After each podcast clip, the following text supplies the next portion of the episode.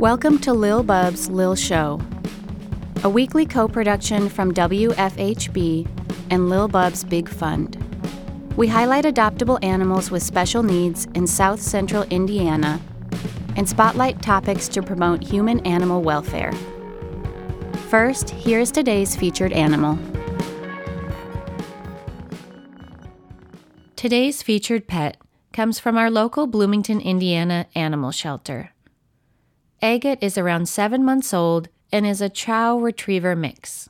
Agate, or Allie as her foster mom calls her, arrived at the Bloomington shelter with three other dogs, all of whom were emotionally shut down and fearful.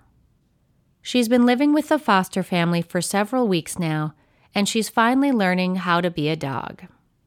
Her foster mom had the following to say about her She is super sweet and she seems to feel safer when she's on the couch.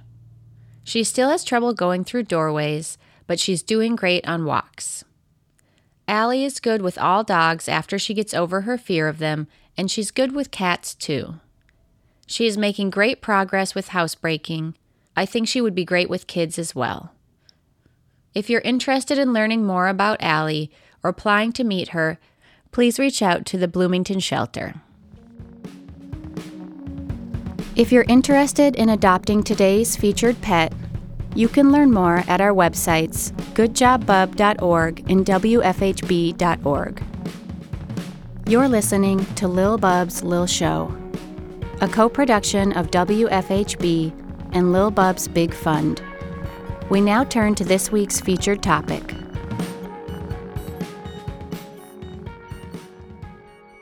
Today's featured topic is positive reinforcement training for pets. There are so many training types, but in my opinion, positive reinforcement training rises to the top. Animals perform behaviors that have been reinforced. In order to change behavior, it's important to reinforce desired behaviors, but we also have to remove reinforcers or motivators for unwanted behaviors. Positive reinforcement training uses a reward, such as treats, praise, toys, or anything the dog finds rewarding, to encourage desired behaviors.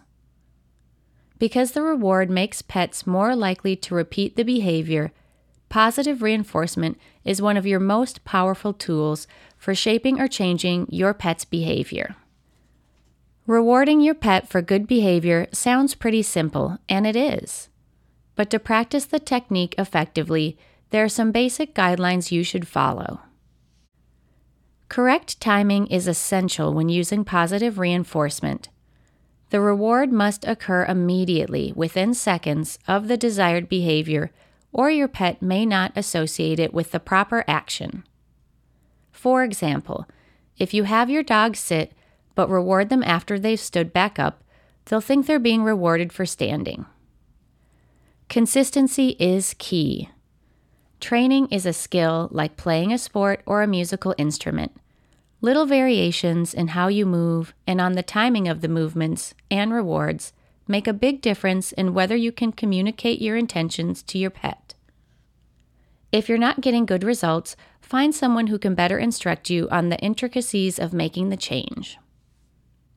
Everyone in your family should use the same cues like sit, stay, and heel. Otherwise, your pet may get confused. It might help to post a list of cues where everyone can become familiar with them. Consistency also means always rewarding the desired behavior and never rewarding the undesired behavior. It's important to remember that every interaction you have with your pet is a training session so it's important to be aware of what you may be doing to reward inappropriate behaviors throughout the day, especially when you're not in a planned training session. Animals care about your body language and actions more than your words.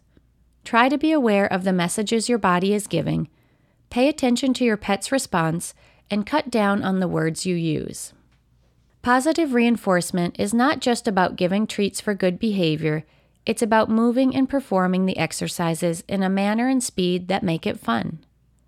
It's also about using everything your pet likes or wants to your advantage toys, petting, attention, access to go outside or come in, fetch, and even more. The overall goal of training is to make behaving well fun for the pet. Dogs are more likely to behave well when good behavior is fun. Walks are necessary and not a time for your pet to ignore you and do their own thing. Rather, it's a time for you to bond with them and have fun.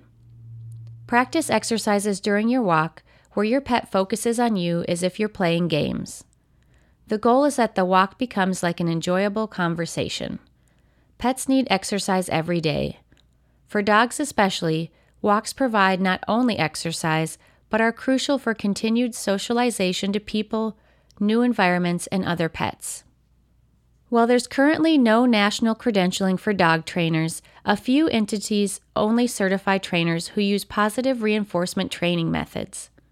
You can visit the Association of Professional Dog Trainers to search for a trainer in your area, or ask a local trainer what methods and techniques they use to be sure you're comfortable with the approach.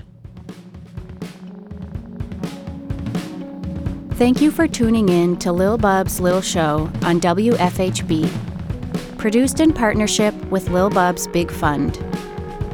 For more info on today's featured animal and topic, find us online at goodjobbub.org and wfhb.org.